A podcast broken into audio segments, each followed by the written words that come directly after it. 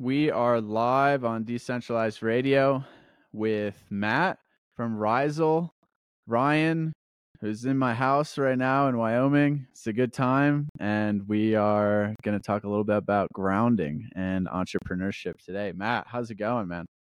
Doing great. Uh, yeah, I'm excited to talk with you guys, and should be a fun conversation. So, yeah, thanks for having me on. I think the like I said pre-show, we've been trying to do this for for quite a bit of time, but yeah, I've I've I've had the Rhizals for a bit, and then I was kind of like, you know, when do I wear these shoes? A bit like too nice for me, but then the slip-ons. But then I was like, had this epiphany in the wintertime, they're perfect because you know you like to wear socks when it's cold, um, and and they're easily uh, able to slip on with socks, and then you can still ground. But maybe before we get into all that fun detail, um, how did you kind of stumble upon grounding, earthing, and then what really inspired you to make this brand? Because it's it's very much needed and it's really cool, and I think you're doing it in a really great way, and I'm excited for what's to come as well.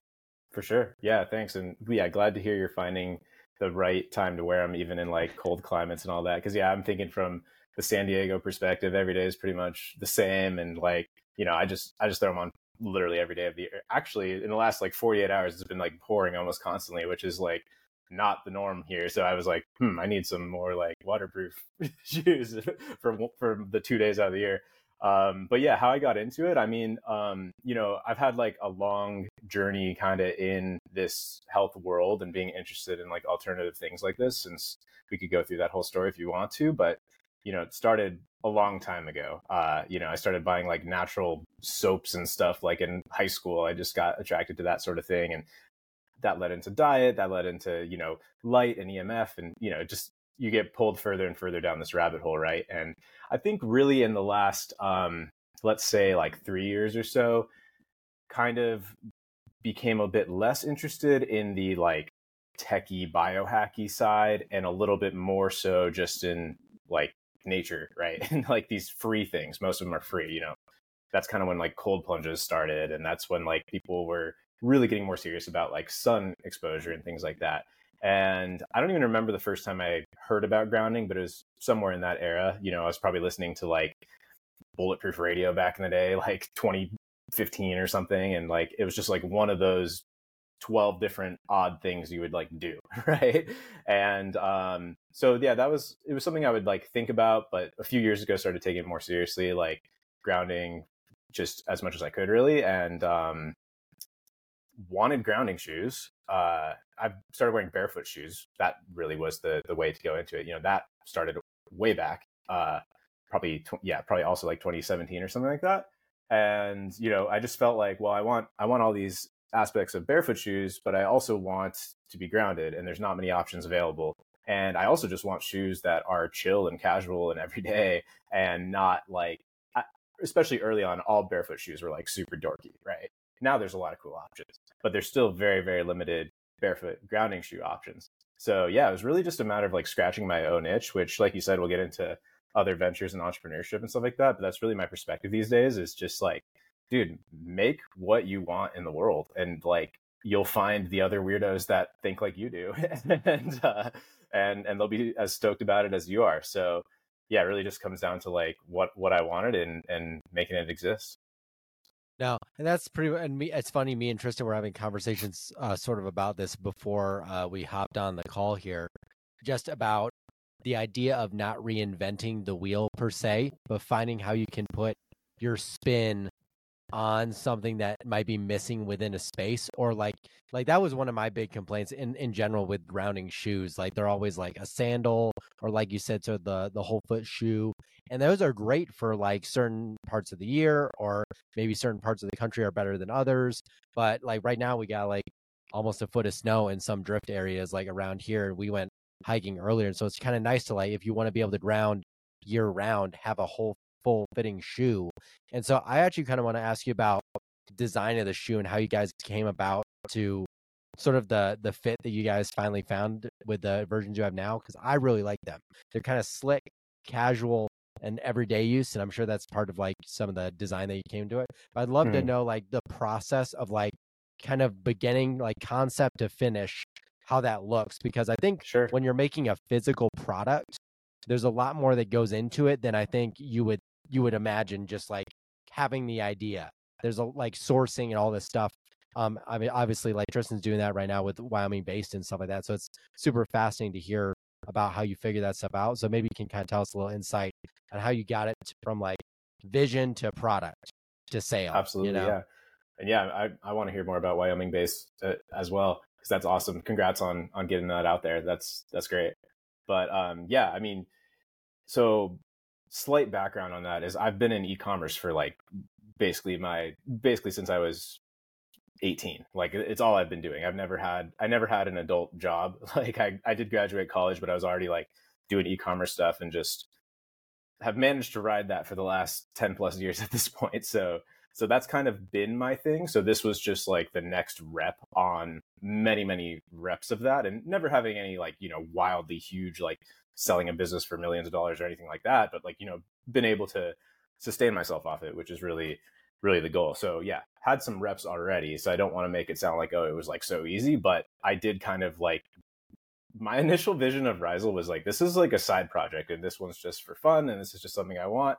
Put like probably the least investment I had put into a new brand in a while and was just like let me just throw this out there and see uh you know, I want to make it and I'm sure it'll be a fun little side thing. Ended up getting more legs than I expected. So yeah, now it's kind of the main thing, but uh yeah, from on the design perspective, um, you know, I used to wear slip-ons all the time. I used to wear Vans slip-ons like pretty much every day of my life. So I kind of see it. I know some people see them as more fancy, some people see them as more casual. I think they're really like versatile in that way. Like you can dress them up, or you can just like, I mean, I'm just wearing them like in shorts, like around the beach and stuff, like every day, right? Um, but yeah, it's kind of like a grown-up Van slip-on in a way. At least that that first style is kind of the way I see it. Um, and then like the Joro style that I know that I know you guys are about to get. Um, that was kind of like inspired by actually this like one particular shoe that I had like years ago that like had this like similar cut, um, or kind of like Clark Desert boots and stuff like that. Um, but uh, yeah, stylistically, you know, I it was almost like I wanted to be a slip on, but more importantly, I wanted I wanted as natural materials as possible because that's really rare in, in, in shoes in general. Um, and I wanted, of course, the grounding and I wanted the wide toe box. So uh, those were really like the priorities. Um, and then design wise, you know, um, I found just the way I come up with like sourcing and through all of that is like you want to find some manufacturer supplier that is doing something at least remotely close to what you're looking for and start there and then be like okay can we tweak this? Can we tweak that? Can we change this? And that really accelerates the process quite a lot. So i found um, some you know shoe workshops that were making some not grounded not all of that but um like a relatively simplistic leather slip on and that was kind of like okay this is this is a starting point for putting my spin on something that already exists and is out there so from there it was just like several months of uh iterations of samples and things like that and then just kind of like doing a soft launch with pretty small inventory and then we were back ordered for like months after that, but that's kind of that's kind of how it started. Yeah, I think what I when I first saw you guys, I was really intrigued and impressed on the fact that it is yeah, it's like pretty much all like natural materials like leather, which and grounded. And and this is something that really still doesn't exist anywhere else, I think. So what like why are shoes so far from what they used to be in, in this regard and you know how challenging was it to get like a leather outsole and and really use this type of material and and you have some cool like different forms of leather as well from like cowhide leather i think to what like what buffalo leather or, or yeah the outsole is the water buffalo leather water which buffalo, is a little more like yeah. robust and th- a thick slab leather yeah. So, some people hear so that. Talk about that. Like, yeah. yeah. a little bit, because that to me is like almost like the biggest differentiator and the most interesting part. And then we can get into maybe the grounding side of things there compared to like the leather mm-hmm. versus the copper plug. Yeah, totally. Um, so it'll actually get more interesting as we look back on this in the future because next styles coming out are like completely different manufacturing process and stuff like that. But the end product is essentially very similar in terms of like the leather outsole and all of that. But You know, um, yeah, this uh, style of shoemaking has been done for hundreds, if not thousands, of years in this area of Turkey. Um, and I was able to just like stumble upon this style of like Yemeni slip on that already does a lot of this construction. Like they've already used like leather outsoles. Leather outsoles actually go way back, right? Um, but now they're just like there's a layer of like tire on the bottom, essentially, right? Like so, uh, or even like you know you go back to cowboy boot, boots or something like that. And of course, leather goes way back, but your question is really like quite deep because it's like it really applies to everything. It's not just shoes, right? Like what happened what the real question is what the hell happened to everything? right? Like why did why did everything get so screwed up? And um I think that a lot of that comes down to like economics as I'm sure you guys get into a lot on on this on this podcast with decentralization and stuff like that.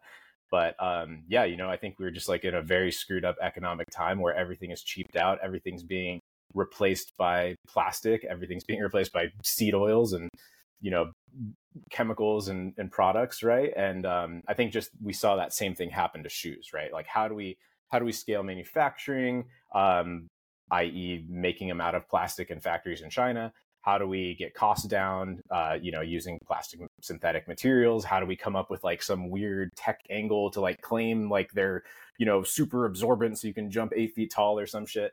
And it just like it's it's technology you could say but um, I kind of think this new wave of products, the, the, the technology is actually like the removal of a lot of those things and back to basics. So that's kind of what Rhizal is. It's like, well, can we remove the rubber sole that is good for blah blah blah reason? Can we remove, you know, the plastic, uh, you know, uh, padding in the arch support, uh, and really just like simplify it back to basics, which is essentially how shoes have been made for, you know, probably thousands of years. Slab of leather, you know, other natural materials as well are fine and definitely things I'd like to expand to. But like you guys, I like I like the uh, sort of animal based leaning side of things, and I think the fact that it's leather makes me feel connected to that. And I I've always liked leather, uh, so that was kind of just like um, a big influence for me. Was I I like leather things. I've always liked leather wallets, belts, shoes, just anything leather has always like felt good to me, and uh, that was something I, I wanted to achieve with that. But um, yeah, as far as on the manufacturing side, you know, finding finding workshops that had already that were already making that. Like, yeah, maybe sometimes they were adding uh, rubber or plastic stuff as well, but some sometimes they're not. And just being able to like work with uh, suppliers that already understand that process and like what we can subtract, what we can add, things like that. So it, this is kind of more of a random question, but it kind of came to me when when you were talking about uh, the legislature. It's kind of two different questions, so I'll kind of maybe hold one for later. But like for me, one of the things I think about when it's like, okay, because I'm like you, like the more you've gone through your journey, the more simplistic I think things become, and you sort of like almost search for simplicity because you find that the answers you're looking for like lie like within nature and all that stuff, and all that stuff like on its head is really simple and like of course like the nuances are complex like probably trying to figure out how to remove like certain things that have been done to shoes that have made it probably uh, cheaper to make and manufacture and stuff like that how like have you guys like remained competitive obviously it's a niche space so you have like in a sense that can be a strength and you probably like lean into that but mm-hmm. i love like because uh, because of it, it like because it is so natural and stuff like that obviously my first like thought goes to like okay price of like manufacturing to make a really high quality product that like works for one for what it is and then also like is built to last because to me when sure. when we were talking about tvs earlier um or, or, monitors and keyboards and stuff because uh, tristan had some shit that just kept breaking all the time and i it's just been like a theme that over the years like things have gotten maybe relatively more affordable in some cases but they break so much faster. And so you have to re up mm-hmm. it. And so the quality is way down. And I wouldn't even say like affordability is some things are better, but I'd love to hear about like how you guys, the thought process around that, because I don't come from like your e-commerce commerce background.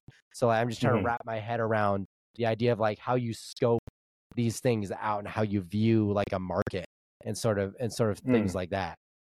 Yeah, there's definitely a few sides to this, but um, I mean, ultimately, from like the selling a product perspective, like the the margins have to be there. And and I've been in businesses and had products where like the margins get whittled away, and that's really tough. That said, I'm sure Rhizal has way lower margins than like your typical manufactured shoe, right? Like that is just made out of plastic or whatever. So, you know, you have to just let that absorb into the price in some way. And that's why a lot of the things that are the things we're into these days are higher priced versions of the cheap shit that you can find at Walmart, right? But it just has to be that way. And that that is again a symptom of everything being like replaced by cheaper materials and then, you know, essentially everyone getting used to fake versions of the thing and then being like, well, why aren't these shoes $20? And it's like, well, because there's, you know, a human used their hands to put together like cow leather to make this beautiful shoe that got to your door. And it's like that's real. That's real. There's real costs in that, right? And that just has to be absorbed into the product, and then that's part of the story that you tell. And and that's why that's why you know like rubbing beef tallow on your face is also more expensive than like whatever I don't even know what brand of regular stuff people use, but like uh or you know like grass fed beef or or you know uh, tallow tortilla chips or whatever example, right? Like all these things are expensive versions of the of the cheap fake stuff. And um, yeah, I mean, I just I don't really know if I have like a direct answer to that question, but like when you're kind of like scoping it all out, you just have to like it, it's either going to work or it doesn't, or you have to find a way to like put the value at a higher price point, right? No, and a lot no, of people. No, you totally answered it, and like, I'll kind of let you finish it. But like that, the whole point is like, every, like you and you said it like pin like head on the nail. Is just people are used to like this the convenience culture of, and it's sort Yeah. of been like in a way just like hyperinflated in our minds of like what prices really are because people just don't know, especially when it comes to like quality material. So Yeah, it's just one of those things. yeah it's like real stuff has real costs and it just has to it has to cost more like you know if you wanted to get like i think i used this example on another podcast for whatever reason popped in my head but like if you wanted like a like a spatula for cooking like back in the day that would have been like hand whittled out of like wood by like an artisan and then like you know made out of like local walnut or something. And to get a spatula like that today would be like $150 or something. It wouldn't it wouldn't make any sense to most people but that's the real cost of a real item. Um, we're just used to like plastic stuff these days but um, yeah you know and i think um, i think there's trade-offs with natural materials as well like when it comes to costs like you know um, on one hand they last more in other in, in some ways but in other ways like synthetics are good at a lot of stuff right? Like the reason people love synthetic shirts and stuff is because they like last forever they're exactly the same for a very long time right? Whereas you get like a 100% organic cotton t-shirt and it like kind of like changes after you wash it a handful of times and some of this stuff doesn't necessarily last as long but um but but it's real right? And it's like i don't for me it's almost more about that side is i want to feel good about the materials i'm putting in my body and supporting and paying money for and things like that. Um and and and back on price like a lot of people do think Rhizal is too expensive and then it's not for them if they don't understand that and value that. Um but that's the price that it has to be and i think it's like appropriate and clearly a lot of other people do but you know it's not like a $300 shoe or something. There's there's definitely $300 leather boots out there. It's like half the price of that.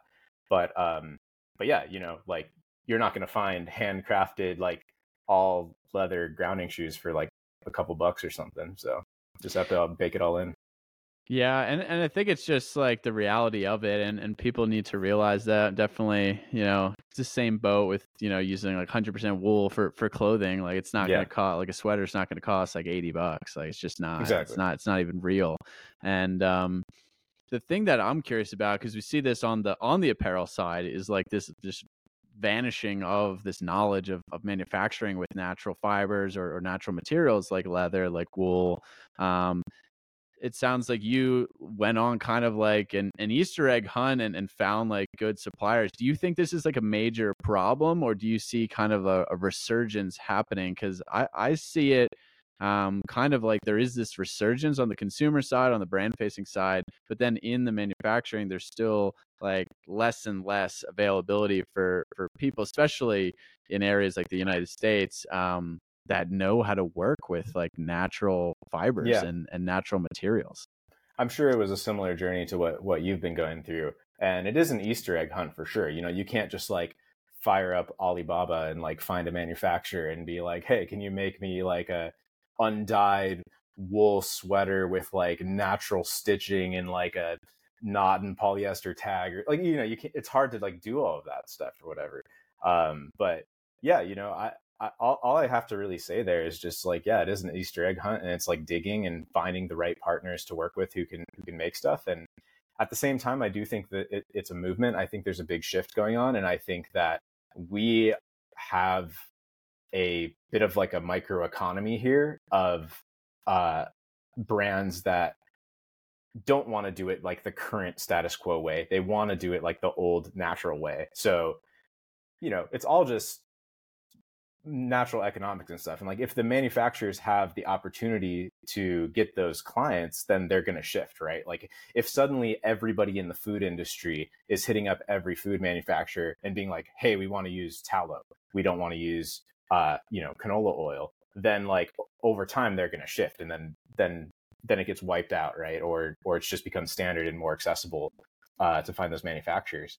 But until then, you know, yeah, I think you kind of have to. I'm sure. I'm sure you've probably you're probably not working with some giant manufacturer, right? You probably found like some like specific niche, uh, you know, who knows? Maybe it's a handful of people. I, I don't know exactly your, the situation of, of your um, supplier, but like it's probably not like some mega corporation or something like that, that that's making them. So um, yeah, it's just about kind of finding the right partners that that like do have those values and and understand how to work with those materials and or or just can be open to your what what you want, right? Like sometimes just a smaller manufacturer will be like, oh, okay, like well, they want me to go through these couple of hurdles, but like they're willing to do that if you're valuable to them, right? Yeah, and then basically the question that always comes up from that is like, is is this stuff scalable? Um, and could we, you know, could everybody have a pair of Rhizals or you know, like a hmm. hundred percent wool sweater or you know, eat beef? Uh, if they all if we all ate you know five pounds of, of red meat a week it's it's right. always what comes up and to be honest i don't really know the answer when it comes to like clothing and natural fibers and, and things like that but there's definitely a bottleneck from a manufacturing perspective obviously but then also the sourcing of, of the materials as well I'm, I'm not quite sure so it's always a fun thing to think about but i'm curious you know what your thoughts are and you don't have yeah. to have an exact answer either. Um, it's no, kind I of think a fun I, thought experiment. I feel similar to you. I, I don't know. Like, yeah, can can everybody can eight billion people be eating regeneratively grass fed? you know, like I, am not sure. Um, I mean, obviously that's idyllic, and, and and I would love to see that happen. But as of right now, I don't even think there's the demand there necessarily. But oh, I yeah. do think it's growing, of course, and that's why you see, uh, you know, you see responses to that. Like you see, I mean, let's go, let's continue with the grass fed beef example. When I first started buying grass fed beef, there was like one farmers market guy that had grass fed beef, and it was like, oh my god, there's grass fed beef. Then a few years later, it's at like Sprouts for like eight dollars or whatever from like New Zealand and stuff, right? It's like it's not the same, but like they're gonna find ways to like mm-hmm. circumvent the system and like get people what they want at that scale. Um, I don't really think about scaling Rhizal to that scale, to be honest. I think I'm just gonna like I, I want to lead the wave of people who care about grounding, um, which is still a small subset of people. Um, will it be as big as like Vivo and barefoot shoes or something like that? I don't know. We'll see. but um, until then, you know, I'm just gonna kind of keep putting one foot in front of the other and just like grow it as much as I can. But I also think like other materials, you know, like I don't think Rhizal is about, like I said, there's kind of a few priorities: grounding, barefoot, natural materials. I love natural materials, but I think in the Rhizal value hierarchy, it's kind of actually like the third one. Um, not to say I would like, you know, pump out some like synthetic shoe or whatever, but there are other materials that I would be open to using that like maybe could be more scalable than all leather construction. Um, you know, even even rubber is actually a natural product. Like modern rubber that's used on shoes is not natural. It's like, you know, these weird synthetic polymers of like blended with whatever and a bunch of dyes and crazy stuff, right? But real natural rubber comes from rubber trees. It's not grounded; it is insulated. But you know, you could do like a true natural rubber sole. Uh, you know, still figure out ways to ground it, whether that's the current copper plug or some other sort of situation. You know, I could use like textile uppers. I'm not opposed to that. You know, hemp. Uh, you know, there's a million materials, right? So I'm sure there would be ways to scale that, and I'm hopeful that over time Rhizal won't just be this one form of construction of a shoe, but like many. And uh, that even gets into where where where you're located and like I would love to do something more outdoor all weather focused. Um, I'm glad you like are stoked about them in the snow. I do feel like they're they're not as you've probably noticed they're not like 100% waterproof. They're not really like totally ideal for that, but like you can kind of pull it off and uh just like traction wise, right? It's just a slab of leather. Um so more of like a everyday like well, my consideration of everyday weather. but, but uh yeah, you know, over time like for that, maybe that would need other materials to really accomplish um these other like sort of attributes that ideally different styles of shoe would have. Yeah, and that's kind of it was kind of like obviously a a trick question because you know the only reason these you know crazy corporations are getting these prices it's all economies of scale and then it leads to you know the centralized mess that we're in so i think it's great to have you know multiple smaller companies like carving out a niche totally. and and really just focusing on quality because i will say at any scale like at a certain point there will always be a compromise on quality like once you get so big like mm-hmm. you it's just going to happen. So it's better for I think the customer, the consumer to, you know, have these small medium sized totally. companies that are that are real and you can be profitable like heavily if if you just run a business correctly, right? So a couple thoughts on that. One is that um yeah, as a consumer, I I prefer to I would rather buy a product that I know is like I know who's literally making it. Like even even Rhizal isn't that cool. like if I was like literally making these like myself and being like, hey, like this is like something I, you know, I, I love stuff like that. I love knowing like there's one guy who like meticulously perfected something and it's not scalable, right? The not scalable stuff is the best shit in the world.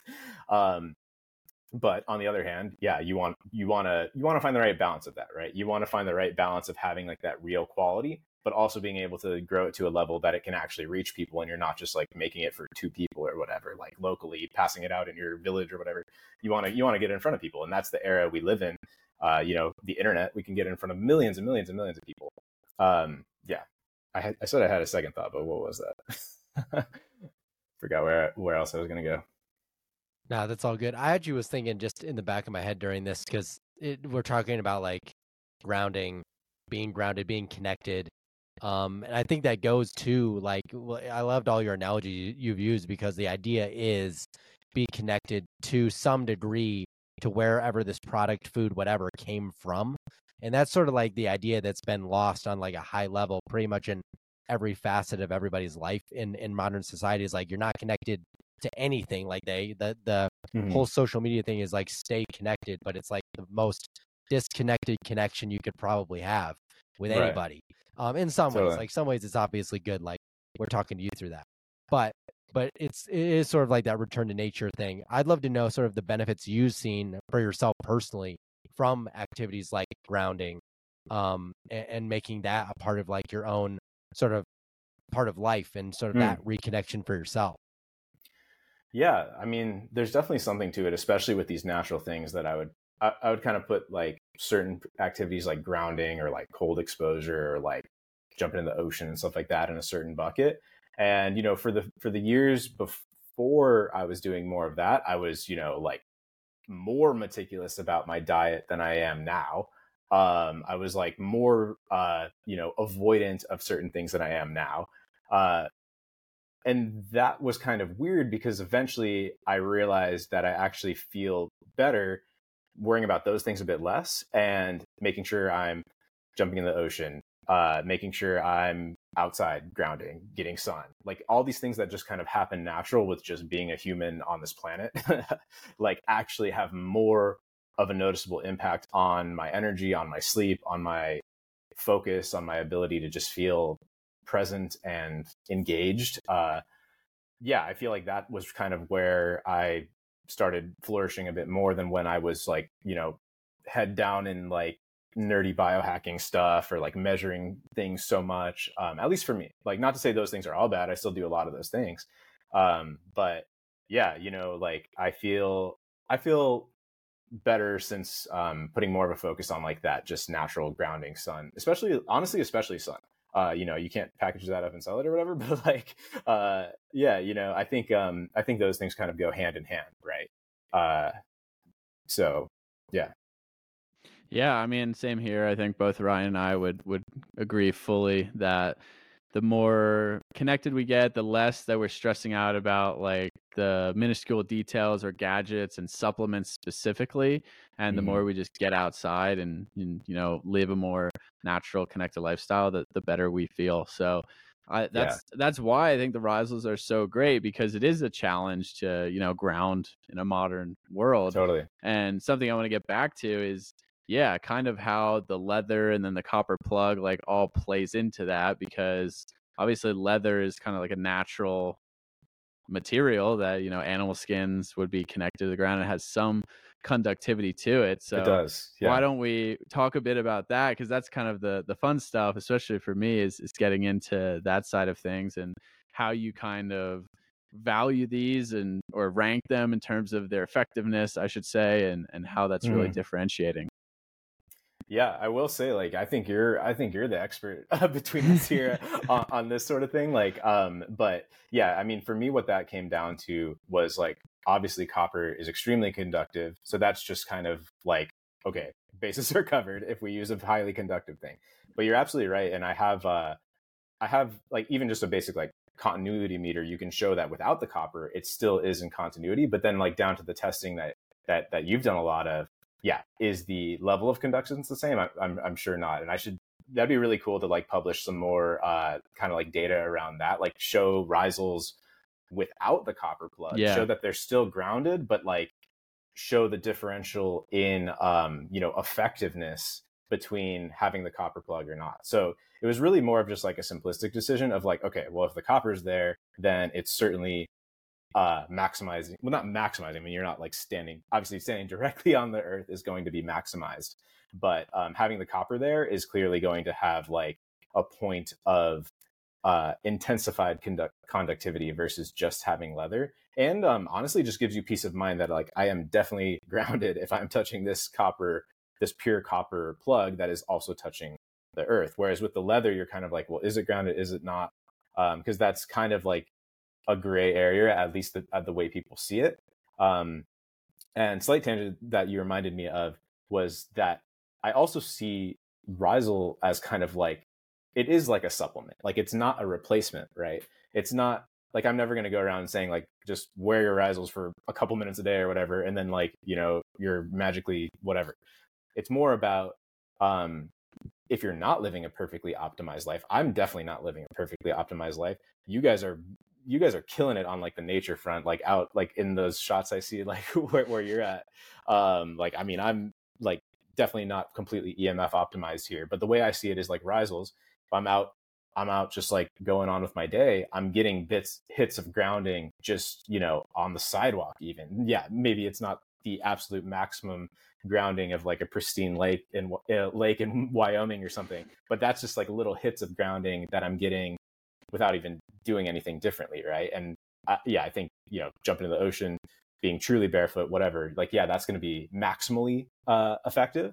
But um, I think there's a benefit to just like getting additional uh, effortless hits of grounding throughout the day. It's like uh, kind of even back to the grass-fed beef example. It's like you might take uh, liver capsules or something, but that doesn't mean you know don't eat liver, right? So uh, yeah, just quick thought that came to mind. No, I think it's spot on. I think it's it's true because we unfortunately, you know, live modern lives. We wear footwear, we need to cover our, our feet. We can't just walk around barefoot all the time, even though I, I try my my darndest in the in the summer at least. It's definitely not possible in the winter. So I think it's it's really important. And I think again the leather outsole component is is really like this stuff just doesn't exist anymore. So I'm really Yeah. excited. And you mentioned kind of like the boot uh, potentially coming up. That would be my number one request because yeah, Ryan and I um, walked up a, a steep hill today, and I'm just wearing my Vivos, and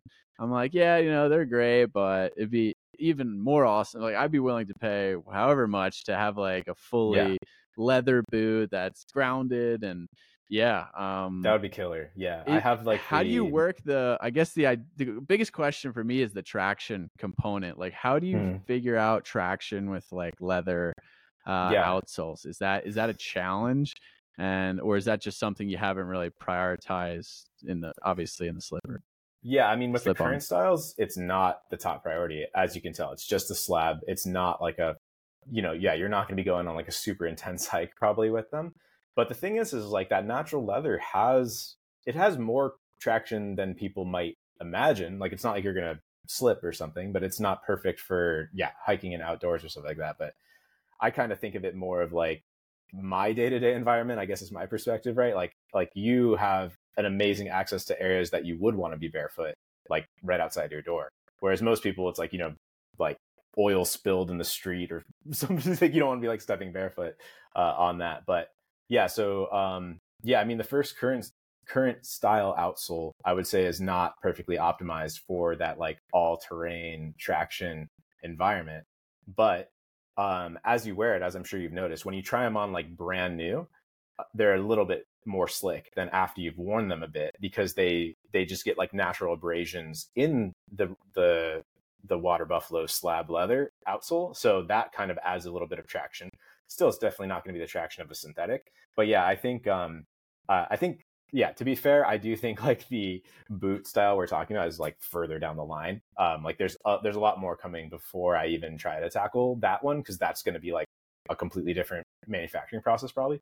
But i think the solution will be probably something with natural rubber and still figuring out grounding like and still having uh, grounding points but using using natural rubber maybe in like uh, even just like a pattern like like lines or something like it doesn't have to be the whole sole necessarily but still make it grounded but yeah i think if you want something that competes with like vivo hiking boot style barefoot shoes like you gotta use something other than just leather Yeah, because the way I was like imagining it, because I, I had the same thought too this morning when we were out there. I was like, yeah, I'd probably you probably couldn't take these shoes into like a foot of snow while walking up. I mean, not that uh, like the average person is probably gonna be doing that even on like a like they're probably not gonna look at that and be like, yeah, I, want to hike up that like uh, near vertical incline with like yeah a thirty pound like uh, kettlebell in one hand and a weighted vest. But Yeah. uh, but yeah, the one thing I really like about them because I've had I've had clients of mine ask me about like I would tell them like the, I would show them like for instance the grounding sandals that I would use in the summer, but they would ask about like full toed shoes, and I just really didn't like know of anybody really doing them, or if I did, I didn't know if they were like legit. You know what I mean? And that's what I really like about you guys. Like you're very like forthright with like the material, like what's going into it, and you can kind of prove like the conductivity is like Tristan's done with some tests Yeah. with your guys' shoes. And I do like the fact that it's like, you know, if I I live in the city, I'm in Salt Lake City, so I if I want to like walk to the park, I can like take those and like walk on the grass and stuff yeah in fall, like spring when it's still kind of chilly, and not have to like put on like throw on my stinky sandals that probably smell like dead feet or something by now because I, I I like worn them out in like a in one year. I just like you can see like the black print of my foot on the bottom of the shoe. So I really like that it has that versatility already in it, and sort of like I wonder is that did you guys think about that? Is that why you guys sort of made the closed toe shoes? I know you guys kind of envisioned like what shoe would I want to wear because everyone Yeah. else was just making kind of sandals. So like the closed toe thing is like good. And in my mind, one of the things I think about with closed toed shoes is like how do they protect like the sanctity of my toe position? You know what I mean? So Hmm. did you guys put any thought into that at all? Because most shoes, like you know, like just kind of like cramp your feet like in like this. And I kind of like that it has that different toe at the end. It's kind of n- nice. Yeah, well, the toe that aspect came from already wearing barefoot shoes for a long time and just like knowing that like to me um that's why I rank it second in like kind of the Rhizal value hierarchy, the barefoot stuff because to me it's just like so obvious. It's crazy that shoes aren't that way. like yeah, shoes should have room for your toes and they shouldn't be like supporting your foot in the areas that aren't even weight bearing necessarily. Um so those are kind of just like the uh cost of entry as I see it, like, you know, flat sole, wide toe box. But um, yeah, like you said, I saw that, you know, grounded sandals existed. I felt like there weren't options for everyday sort of casual shoes. So that was kind of why I focused on that first. Uh, we are definitely going to do sandals and stuff. Like that's actually coming relatively soon, the first one. Um, but di- totally different style than ones that like exist currently. But um, yeah, you know, it really just came down to like, what do I want to wear just like day to day and starting with that. Um, cause yeah, the, I, I actually never had uh, any grounding footwear prior because as much as I wanted it, I was like, it's just it's just not for me. Like this style just the style and like the use case of it just wasn't what I was looking for for like my day to day lifestyle. So I wanted to make something that would fit with my day to day lifestyle that I could like wear to a coffee shop or out with friends or whatever, um, and just like go about my day and still be getting grounding without like feeling super goofy about it. yeah, it's it's it's great to not yeah i mean the the jesus sandals as everyone tells me are like they're cool and i don't care i mean i have no like regard for what people think about me at this point but the the Rhizals do look nice i mean i think i even wore them to like a job interview one time like you could oh, yeah. literally dress them up you could wear them to the beach uh, you could wear them outside in the snow. It's it's nice, and people have like worn I, them to weddings. yeah, yeah, it's yeah, it's yeah. great. I think the optionality is always important, right? Again, the more options we have in the market that are like higher quality, the you know the more selection you have, and and it's great. I think that's what we really need. And again, yeah. just being a part of this space, I've seen so many you know new brands come forth, and and it's really inspiring to see. But we're we're really just getting started. I mean, we all live in kind of like an echo chamber to some some degree and it's easy to get caught up with like you know how much is going on but really we're all very small like we're you know we're very niche yeah. we're very small but it's inspiring and that's maybe what i want to get into next in the last you know back half of this pod is is kind of your background in, in the entrepreneurship the e-commerce you know first sure. off like what you know if somebody who's really into health has a couple ideas like what are your like number one recommendations for pursuing it, getting started? Like, let's say they have a good idea and then they just don't know mm. where to go with it. Interesting. First, I'm going to give a slight curveball slash disclaimer, which is like back when I was doing, we'll get into this in a sec, but I used to be doing like Amazon selling a lot. And I was kind of like, I had a YouTube channel. I was doing the whole personal brand, personal brand thing. I would consult with people. I had a course and all that. And like, would like tell people what to do or whatever. And I've like 100% retired from telling people what to do. so like, All right. Ulti- so ultimately it's like if you have it in you, like you're going to do it, right? So um yeah, I don't know if like I'm super prescriptive about it.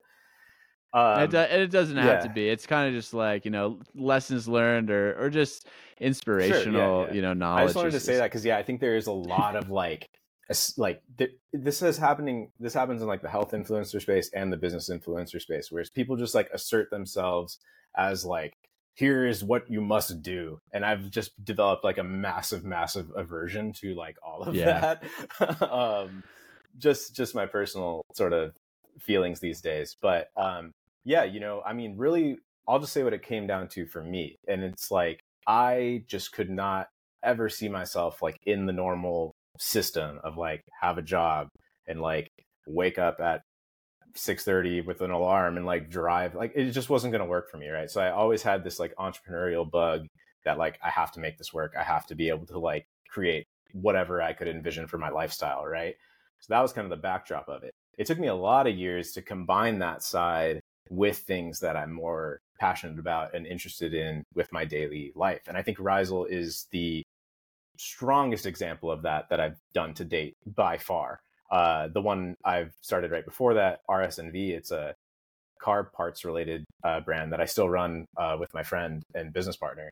But that one was like something I was kind of into. I thought it was super cool. It still is. Uh, but but Rhizal was like more aligned. Um, so yeah, you know, again, I think a lot of it. I think my number one thing these days is scratch your own itch. So like, what what are you not finding in the market that you would buy the shit out of like simply like you know and then just figuring out and it doesn't have to be like completely reinventing the wheel you know like i de- like like you said earlier like i definitely wouldn't claim that Rhizal is like completely reinventing the wheel like there are there's definitely like similar things out there but it's just about putting together the right package the right pieces and and honestly finding the right ways to um, tell that story as well right? Like that was a big push for me to get into Rhizal was like yeah there were some out there but they were absolutely not talking to our people. Like they were absolutely not. Like it just wasn't even it never crossed my feed once in our sort of like bubble. And I'm like, this is weird because this is for our bubble,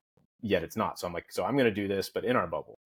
which is essentially how it works. So, um, yeah, you know, I think a lot of it comes down to finding a product that has an angle. And this was the same even when I was doing Amazon brands that were just like random trash essentially is the way i see most e- commerce so don't do that.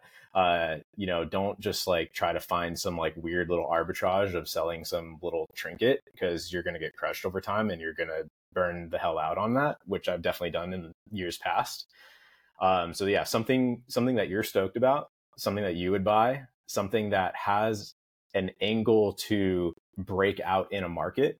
Um because yeah if you're just like look i'm selling like pretty much the same thing as everyone else, then like good luck trying to to, to market that, right? Um, but having having a hook, having an angle, um, like Rhizal with grounding, like you know natural wool clothing, that's absolutely a hook that absolutely stands out to a certain type of person, and um, and then from there, like the rest can kind of just how you you can get a lot more momentum i think when you get the ball rolling on that foot of like this is something that stands out and this is something i'm passionate about. This is something that has an angle that i would buy. Um yeah those are some of the first things that come to mind but no i think that's really good. I was just going to pop in and say because something kind of stands out to me because i've i sort of have a, a similar but different background where like for instance me and my good friend that i was business partners with at the time we tried to drop ship backpacks. Like oh. we get like like we did the whole pretty much everything you said like basically don't to do we did that stuff. Like we're like gonna find a brand on Alibaba, like get a bunch of them, like rebrand them. We did like the photo shoot stuff, got the website up, and then COVID happened and like destroyed the whole thing. So we didn't even like get off the ground. But I think for me, it's like that there's an appeal to this this area of like the idea of like quick cash with e-commerce and stuff like that but i think like you're saying it's the it's the power of making uh, product that people want and enjoy, which sort of comes from your own wants and needs that you like are passionate about, that I mm-hmm. think makes something a really good product. Um, yeah. One thing I was going to ask was sort of just like taking because you you had you were already kind of doing this for a long time as far as like an entrepreneurial mindset to somebody that may be wanting to get into maybe building their own business whatever that may look like do you have any sort of gen like general advice as far as like mindset shifts because it's a very different world than like work like working in a corporate space and mm. having that sort of safety net of stuff. So how yeah. have you navigated like that that like idea of like sort of the the fear of scarcity, I guess, is is like a totally. very easy thing that can come into things. Yeah, you froze for me for part of that, but I think I got the gist of it. Okay. Um uh yeah, I mean, I think a big part of it is being okay with the risk and um, being in a position where you honestly, I think being the best way to go into this is to have a bit of money that you're willing to lose. I honestly think that's the best way. Like when when I used to like coach people on Amazon stuff, some people would come to me like so desperate. They're like, I have eight hundred dollars. Like I need to make like ten thousand dollars, and I'm like, dude, like this is not going to work. Like this is not the way to approach it because, like you said, that's like a scarcity, like fear place to be. But if you're like, yeah, you know, like I'm to take this, I'm to take this five grand, this ten grand, and I'm to just like give this a shot, see where it goes. I I think that's kind of the right attitude. I don't have like the, I wouldn't go with like the super personally like the motivation, blind confidence, like grind, crush it. Like I, am not really thinking in that way. It's more just like, look, let's take like a calculated risk. Let's like hedge the downside. Like, are you going to be on the street if you lose this 5K? Then you should probably be like more careful or like, you know, like go into it a little bit slower. Um, but being in a position where you're like, yo, like this makes sense. Like this five to 10K has the potential to turn into a salary replacing and then potentially 10X of that in the future uh, path then hell yeah, go for it. It should be like a no brainer to you. Um, which again is kind of why it's like I don't. I used to think like everyone should be an entrepreneur. I was like militant about this. I was like, I was like telling everyone they had to be an entrepreneur. And then some people just don't do it. Um, they just and they're they're super hard workers. They're they're great at their job. Maybe they're like, you know, I, I, ha- I happen to have a lot of friends that are like mechanical engineers, and I've always said to them, I'm like, mechanical engineers in e-commerce, it's like the it's like the match made in heaven because it's like you literally know how to make the stuff like that's the the secret sauce but then but a lot of them just like haven't I don't know, they've just like never given a shot. And I'm like, why not? But they I don't know how to like break that person out and get them to do it. But I think if you just already have that infection in your brain of like I'm gonna fucking do this, then then you're gonna do it. Um, but yeah, I think I think the part of that that is controllable is figuring out how to how to hedge your your downside and take a take a controllable risk. But you know, I I definitely as far as e-commerce goes specifically, I definitely don't think it's like a great option to like make guaranteed money a lot quickly, right? Like you were saying, like it's not it's not easy, but like if you build up a brand, if you build up an audience, um, if you kind of let the snowball accumulate over years potentially in an organic way that can scale versus like, you know, hacking like an algorithm on Amazon or something like that. Then you're building something that could be, you know, grow organically over five, ten years, be sold. Um, that was another thing. That was the thing I was going to circle back to earlier was when um, you said something about uh, like these businesses are like super niche and small, but niche and small can be $20 million. like, I mean, like a $20 million business is like a small business in the grand scheme of business, right? And I do think like we we're absolutely going to see those in our niche. Like, we're, you're going to see, probably has already happened. I don't know examples, but like a blue blocker brand could sell for $50 million or something like that. Wouldn't surprise me at all, even though that's like very niche. Um, so yeah, I don't know. Um, general advice wise, yeah, I think if you have it in you, like figure out how to take those risks and it might take a few reps. Like I think if anything, the thing that is my advantage at this point is that I've just taken reps and I've screwed up so many things and I've like I've I mean I thought I had it made when I was like 23. I mean like no joke. Like I thought this is just like up only like easy like made it. Um and then had a rough few years for sure and have lost a bunch of money on things as well. So um you know, but ultimately, like the advantage that you have is like putting in those reps and having those mistakes. And then now I started like Rhizal felt way more effortless than every single one before it, just because I've like thrown stuff together. And like if this is your first e-commerce uh, right now, it's like if you did this again in a couple of years, you're just be like, oh well, now I know I have to do this, this, this, this, this, and you kind of accelerate the process and come out uh, just like it's just gonna be a lot easier, right? So start putting in start putting in some of those reps and just like just try something. But it's got to be, it, yeah, it can't just be like the the Alibaba like change the logo thing because that's that's tough. Yeah. A quick pause here for promotional partners since this is a live episode. We mentioned it once or twice. My new apparel brand, Wyoming based, 100% wool, beanies, and sweaters, now available for pre order, made in Wyoming using local wool. And we are tremendously excited to help accelerate the adoption, the readoption of US manufactured apparel and zero plastic and woke marketing. So check us out, wyomingbased.com. We have beanies, sweaters, and hopefully socks and more coming later this year. Second promotional partner, and one that Matt also may be interested in, is Daylight Computer. Daylight Computer is the world's first blue lit free computer. It is a tablet that is also available for pre order, uses paper reflective screen technology. And we just, or we're about to release a podcast with founder Anjan uh, this week. So you can listen in more for details on this. Really excited to help accelerate tech that may be healthier for us and less disruptive to our sleep and circadian rhythm. All right, back at it here with Matt from Rhizal talking about entrepreneurship. I think everything you said was like spot on. It's it's really the way I see it when I was young. I was like I knew I wanted to do something different. I knew I wanted to like get out there, but I didn't really know what to do, what product to make, what business to start. And I was like, screw it. Like I'm just gonna start trying stuff. Like I'm I'm young, like I'm taking calculated risks, so like the downside is not that high.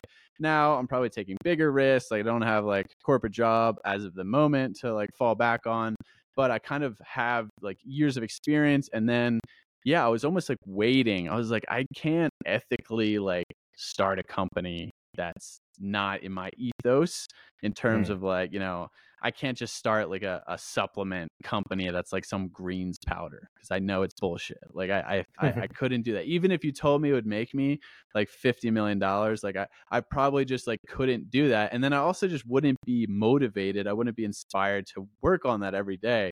Whereas if you have something really aligned, like Rhizals, like you know, making all natural apparel or healthier tech, like I just mentioned, you're gonna want to promote it. You're gonna want to like work your ass off to like get this in the hands of people. And then when you do pitch it to investors or partners or whoever, they're gonna see that you're fired up about this. So it's almost like gonna increase your chance of success. But to anyone like who doesn't know whether they should do something or they're on the fence, like, hey, just understand like who you are. Are you still on this journey of like finding out what you're passionate about? Maybe like finish that first and then yeah, you know, stack some cash, get comfortable in terms of like your baseline. But then once you really dial it in, you know, use your knowledge, use your experience. And like you said, maybe you do start something and, and you just learn from it, you build those repetitions. And that way, when you come across something that that really makes sense for you, um, Mhm. go full on it. But also understand, as you mentioned, you're not just going to be like, it's not just going to be like this smashing success. And that's probably going to take years, maybe decades. I mean, if you look at really the successful businesses that exist today, they've they've all taken such a long period of time. So I think it's really adopting a low time preference mindset and then understanding how that kind of fits into you as a as a person. Yeah. I would just add one thing that I do think like the alignment aspect of business, like how close is this aligned with my passion? That is definitely a spectrum, right? And, you know, because I always had people that would take the opposite side and they'd be like, well, like my back's up against the wall, I have to be doing this. And in that situation, I understand it, right? But I Mm. think it's really just about trying to trying to move further like you're along saying like you couldn't like cut the loss if it was like bad or or what do you mean No, I mean, Wh- um, where would the downsides what I meant was uh, actually what I meant was like if you um you know if your back's up against the wall financially and you're Mm, working on something that's not perfectly aligned with your everything in your life you know spiritually whatever that is right? Interest wise uh creatively like I do think that has its place at times if you have to right? Like you can't like not everyone can always be like 100% aligned uh and but it's just hopefully you're moving like further in that direction of doing things that are like closer to who you are and i think like i said i think Rhizal is the closest i've been. I still wouldn't say like it's i, I don't know if i ever will but like i don't know if work is ever who you are 100% um i think this one's close and i love Rhizal. i think it's super cool. I think grounding's cool. I think all this biohacking and esoteric health stuff is super cool. Is it like the absolute culmination of my entire life's work over the next like several decades? Probably not honestly right? It's like it's what i'm doing now. I'm stoked about it. Um you know i think it'll have a several year run. Who knows what will happen in 2030 right? Um but yeah you know i think just like moving it along and and and uh ideally finding something that is uh it has to be it has to be an opportunity business wise but it also has to be aligned with things that you care about right? Because if it, if your passion is hard to monetize then you might be you might end up like kind of stuck in a situation right? So i think i think it's a balance but ideally you're doing your you know your life's work ideally Yeah, and I guess to be fair, it's like it's almost it's impossible to en- encapsulate like your entire being, right? Like I mean, we're very like well-rounded like it's a it's a big spread on like what encompasses like your personality and what you're passionate about. It's uh, you know, so but you know the company needs to be specific, I think. So it's like just picking from that tree of of Mhm. passions maybe it would be like Exactly, a helpful way yeah. to put it because like um, I'm sure there's a lot more to you than like grounding, right? But it's just like, oh, that that's aligned with like this one aspect that's that's important to me. And yeah, I think it's probably a good way good, a good way to frame it for people. It, it's more so, you know, you're just gonna be like more fired up and more driven and and Mm-hmm. really it's also like you said and what Ryan says if you see a gap like you're the consumer like you should always treat yourself as like the customer like would exactly would you buy this? Like would i pay for this? Um and that's a good Right. like initial sniff test. You're already an expert in the things that you like. True. That's true. It's um it's it's hard to be objective once you get uh kind of a in a little deep. I will say. Yeah. Oh, sorry, you guys froze for me. Were you guys talking about something? Yeah, I just said. Yeah, did you not hear the last part? No, sorry, I just froze. Yeah, I was just sitting I, was just saying. Um, you know, you need to be objective, basically, but it's it's a good, honest reaction. Yeah, no, I mean, it's one of those things where it's like nothing's ever going to be perfect. I mean, that's what I've learned because I, I literally spent, and I'm sure all three of us have done this at some point where it's like you search for something that brings you like f- full fulfillment in life. But really, the goal is like bring something that at least completes the same ethos that you are in. Like, I totally agreed with what Tristan was saying earlier. It's like, yeah, I couldn't probably start like a green powders company either, even if I knew it'd sell like a hundred thousand like billion things like initially because it's super popular right now. But it's just like I, I I've always had a hard time, and I I think we're all kind of similar in this respect, where it's like if I'm not into it, I have a hard time committing time to make it great. And if 100%. it's not great, it's not going to do well. That's why that's why I really brought up the Alibaba example earlier was because I've been in spaces where I've had partners that were just frankly trying to make money which isn't a bad thing to want. But because it didn't like fulfill really a need, and it was in in some sense sort of like, oh, we got to trick these people to buying these crap products, these crap right. bags or whatever. That probably break in like two months of owning them. Totally. It's like it doesn't really take you very far. It's not mentally interesting. So right. you kind of got to find that drive. And that's why, like you said, it's like it is worth like spending time making the mistakes and finding that thing for yourself. I want to actually ask you briefly, just this is totally off topic, but I'm interested. Your car thing. So tell me more about your car thing, just like very briefly, just because I come from like a car guy background. Oh no way! And I'm just like, I'm just like kind of interested in like what that was all about. Yeah, I've been thinking no. about it for like ten minutes. Yeah, go to rsnv.co. Uh, okay. Same website, Instagram, but yeah, basically, um, we still run this. Um, you know, a handful of years ago, like when I lived in LA, I was more wrapped up in the the car scene, and um, yeah, I was in. This was the era of Amazon YouTuber Matt, and I like got this like sick Porsche. I got a GT4. I was super stoked on it, and literally, it was exactly the formula we just talked about. I wanted this this part, which is the wing riser, because uh, the GT4 has like this spoiler, like a wing on the back for aerodynamics from the factory. But while it's like a high end one, like the lower end ones don't have that at all. They didn't go all out with it like the super high end models. So basically, what our part does was like make it more like the even higher end models. Uh, so yeah, it makes the wing higher. Essentially, is our core product. We have other products and more stuff coming uh, for other GT Porsches, but um, yeah. So basically, I partnered up with my good friend who was also kind of he also had a, a Porsche and was like into this stuff and he was also a mechanical engineer for Apple. So I was like, okay, hmm, interesting. I can do marketing online stuff.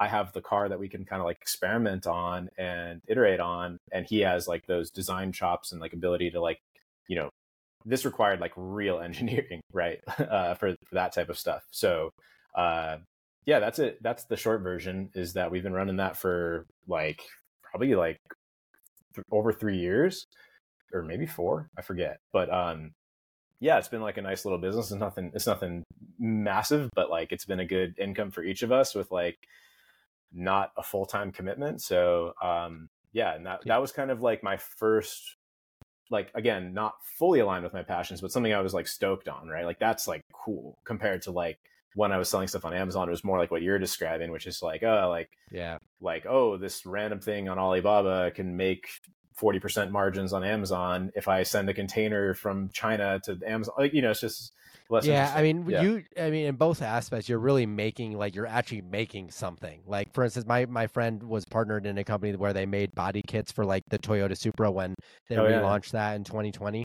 But, like, the idea is, like, it's like, it's like, it's, it's niche, but it's, it's specific enough that an audience that's really into it will get it. And it's it's putting that passion into it, which is like I think essential for having like a successful company. One yeah. kind of follow up question to that one is sort of when you have multiple ventures, how does one how does one manage that systematically like how do you like tackle those things because that's a theme froze, i see too is like that was the end with of the people question. like that um, yeah, if you figure that one out, I Yeah. still need that help because yeah, I feel like I I just wonder because I everyone I know everyone I know has like these multiple things, and I'm like, how do you Yeah. have the bandwidth to well, like? one of the ways I see it is that like they're kind of like one business in a way. Like they kind of need the same things, which is why like I'm, I'm always thinking of new e-commerce ideas, and maybe I'll launch something in the next year or two. Like I'm not committed to that 100% yet, but I'm always brewing ideas, and I always have a running list of like some ideas that I could have been the next Rhizal, right, or could be the next Rhizal for me. And um, yeah, again, the the way I kind of look at it is it's it's not that much like running completely different things because like really what I'm running is my creativity on top of e-commerce, right? And it's like these businesses need the same thing. They need products to be shipped, they need emails to be responded to, they need suppliers to be communicated with. Like it's not really that different, even though the product is different, right? So I don't necessarily, yeah, they're separate, but like it would be probably a lot harder if I was doing completely unrelated things. So one um when I was doing Amazon, I had like multiple brands and I always had this vision of kind of like a what's the word? Uh like a like a parent brand company of like like incubating brands basically. And I'm kind of doing that on some level. I mean, we'll see if I add more to the mix. Uh but uh, funny slight tangent is I actually almost did a natural clothing brand before Rhizal. So that was going to be the next Rhizal. And then I decided to go with that, but still have some ideas in that space, uh, potentially. But like, yeah, I kind of have seen that like, okay, it's really just applying the same formula to multiple product lines, but really like this is the business. And it's just like, there's Rhizal, there's RSNV, here's ABC, you know, potentially more. And ideally get to a scale where I could even have like the a team that's just doing the same processes across sep- separate brands and it's not really like completely separate operations. But yeah, and, and something i wanted to ask you about as we round out here is just like the you know the internet marketing piece of it right? Like Mm. i think if one thing you could provide a lot of valuable insight and that's helpful for people i mean it's helpful for myself ryan the listeners anyone who's trying to start a brand has a brand social media like what have you found to be very successful in terms of internet marketing social media marketing and how has it kind of like evolved because i know like facebook ads five years ago are different from facebook ads today like twitter Yeah. is completely different from well x from twitter five years ago right so yeah what Yeah. what what are your best you know thoughts of wisdom there and and what are you excited about Damn, yeah, that's a really that's a great question and definitely something that's evolved. And I also have this like theory that each brand kind of has its own recipe for this. Because for example, I could tell you what I did for Yep. RSNV, but then when I started Rhizal, I was like, I immediately knew like this was going to have a different set of things, and honestly, almost no overlap with the marketing of RSNV and Rhizal in terms of the strategy. But I just like had this understanding that this type of brand needs this type of marketing, this type of brand needs that type of marketing. So just to put that into like examples, RSNV, super niche product, never ever ran a paid ad because like it'd be super hard to run a Facebook ad to like owners of a specific model Porsche that there's only like thousands of. like it's super, super, super niche, right? Um, so for that, it was like, okay, how do we do um like how do we get mentioned on forums like enthusiast places how do we get like in the hands of like youtubers that own these cars or and stuff like that. Um what else do we do for that? Oh just like engaging on every literally in the early days of rsnv i would just because it, there's not that many people with these cars so every single i would just go to like hashtag gt4 on instagram and literally just like like and comment on like every post about that car because it wasn't like that many necessarily. And then they'd like follow back and then eventually like make a thousand dollar purchase or something potentially. Uh, whereas with Rhizal, I was like, okay, clearly, and just in the current era, clearly this is going to be short form video uh, in terms of both viral organic content and then putting paid behind that and um, affiliate influencers. So those are really the two main pillars that I saw for for Rhizal, and um, it worked. It exceeded my expectations, and that's why we were blown out of stock. And a lot of people who are wearing Rhizals right now probably waited for a long time at certain times of the year to get them. Luckily, that's been a lot better in recent months. But yeah, I mean, some people had to wait because it was just going so crazy with like TikTok videos going viral and then like the ad spend on it like doing quite well and big influencers being very interested. Um, but yeah, I still think that that's the main, uh, most interesting part of marketing at the moment. I would say would be uh, short form video is obviously. I mean, you guys, I'm sure know this, but like that is still definitely the thing. And regardless of platform, like I think that could be um, like we should we should do more like YouTube probably. Like YouTube Shorts seem to be doing pretty well, but obviously there's Instagram Reels, there's TikTok. For for Rhizal, it was mostly TikTok, but then running the same paid ads on on pretty much every platform. Uh, yeah, I mean, I think um, I think paid paid accelerates, right? Like if you can have a ad that can give you an ROI, like you're off to the races, right? Whereas if you want to just like grind organically, then that's yeah, that's playing the long game, which is great. There's nothing wrong with that, and you should be doing that. But obviously, like if you can put hypothetically, if you can put one dollar in and get two dollars back, you have a money printing scaling machine. So ideally, that's like what you would hope to find.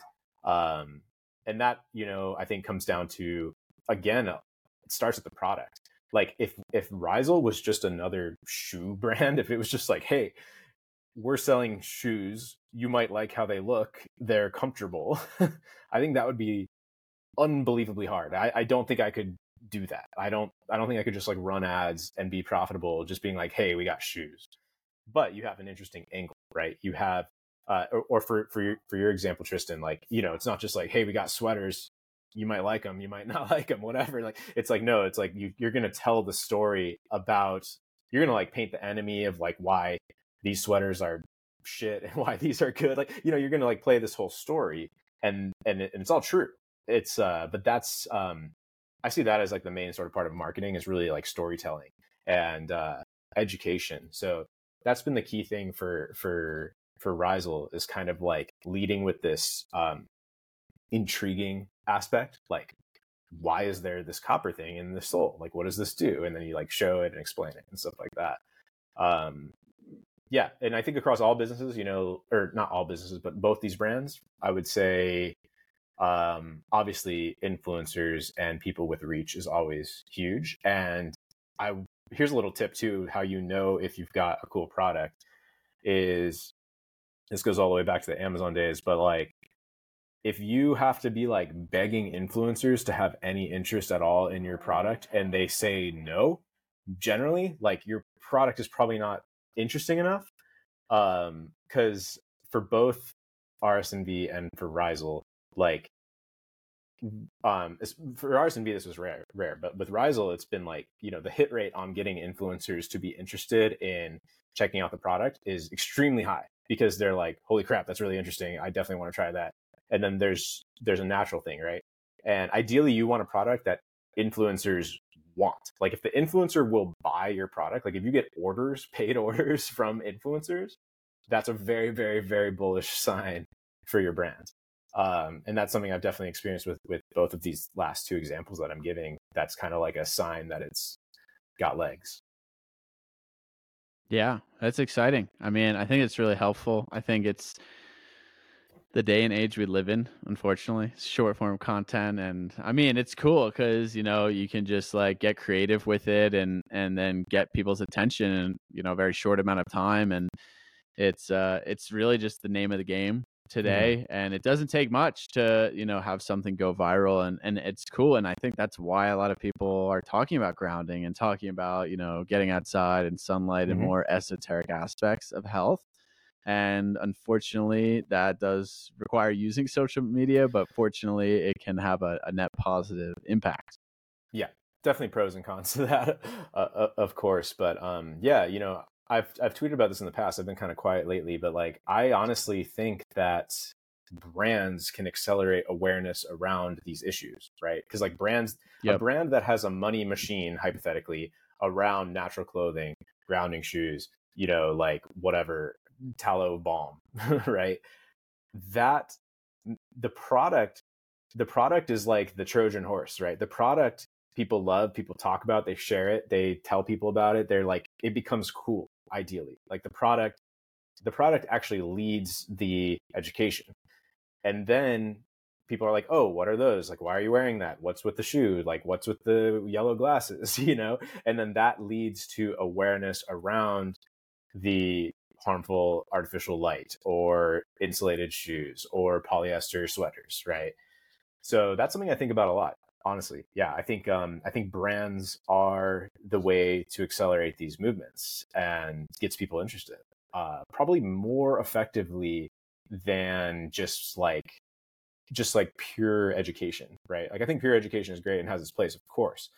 But um, I think the the brand machine can kind of accelerate that and and pour fuel on the fire and like get these things out. And we've we've seen this with like honestly everything in this space, right? I mean, like uh now the greens example is coming to my head maybe not the best example but like i don't know like like a brand accelerated that right like let's say you wanted people to be having more greens which sure that's an argument then the, the, the product is what accelerated that like people aren't like I mean, people are making their own green juices at home, but a lot you, more you people need to you need to product. provide like the solution like you you, Mhm. ha- you have to have the the alternative or else Mhm. like no one like no one's gonna care right they're not gonna go really out of their way like very few Mm-hmm. people are going to like put a grounding rod in their yard like i do like no one's gonna do that um no one's going to go the longest length to like get the health benefit they want something that's like oh i have this thing and now Yeah. there's a thing that's the same thing but it's better for me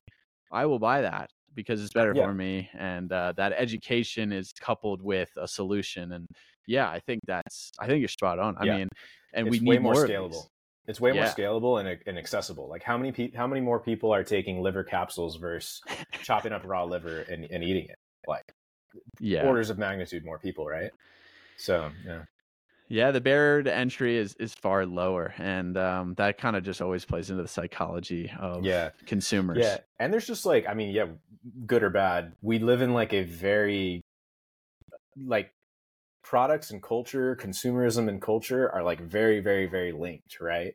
And like people kind of get like not from all products, but people kind of get like status from products, right? They're like, oh yeah, like I'm sleeping on this like wool pillow. That's awesome. Those are awesome, by the way. but like, you know, shout out Woolshire. Yeah, it becomes like cool, right? And it's like, oh, like you got one of those. Oh, you're wearing Rhizals. Oh, you're wearing wool sweater. Oh, you're wearing Ra Optics. You know, it, it becomes. um There is there is that. I'm not saying that's good or bad, but like it just is something I I I notice. Um, like you could call that ego, whatever. You could go that that way with it, but it just happens, right? It's just a natural thing with with products. Is like people want to feel like they discovered something early. Maybe that's kind of like the root of of some of these things. Like uh you're like in the know. Like it was cool. It like raw liver was cooler before everyone knew about it. I don't know. Just uh it's interesting, but yeah, these things of these these things are like waves, right? Like there's there's these trend waves over over years. And this is a broad entrepreneur learning I should have said earlier, which is for many years I was early to recognizing these trends and didn't necessarily, you know, launch the business. Like I had the idea, but I didn't go for it. Whereas like this grounding Rhizal one was the perfect example of like really launching it at what you could say was like quite early in the trend, but not that I mean people were talking about this 10 years ago, but it was definitely an inflection point around that time of like the awareness kind of like finally reaching velocity in the last year, right? Which was like exactly like the timeline of Rhizal. And man, I don't even know like the I don't even know the formula for that, but I think uh, honestly it goes back to like what you care about and I think you're naturally uh you're naturally tapped into the things you're interested in. And we in our sort of esoteric health space like we kind of have a sense for what's starting to uh bubble up as like the next interesting thing. And Yeah. you know in some of those cases they they could be businesses or maybe they could just be like go outside and get more sun uh which is great too uh but yeah you know i think um i think playing long-term trends is good. I think short-term trends i would avoid in terms of business and products. Like you don't want something that's like you know the fidget spinner of esoteric health but you do want something that's like likely going to be larger in a few years um like are people going to be more aware of grounding in a few years or less like probably it's i think it's going to continue like it's not it's not peaked Yeah, I th- I think the trends is, and the timing is important because yeah, like you said, if if you launched grounded shoes like 15 years ago, you probably make zero dollars. I mean, Yeah. it's uh, unfortunately the reality, but for me, and that's why I'm so excited in general is you know health is the is the trend, right? Like being Mhm. aware of health is definitely a trend and, and it's because a lot of people are getting sicker but it's also because the age of information and you know we're actually able to communicate a lot of these things yeah. and it's it's really cool. So I'm excited about it. I'm excited for Rhizal. I'm really excited for the mountain boot whenever it comes out. but um, yeah, no, thanks, Matt, so much for coming on. This has been fun. I believe people can find out more at Rhizal.co, and our code should be D Radio. Uh, I believe that's what it is, if I'm not mistaken. So, Yep. is there anywhere else you want to point people, social media, um, articles, or information?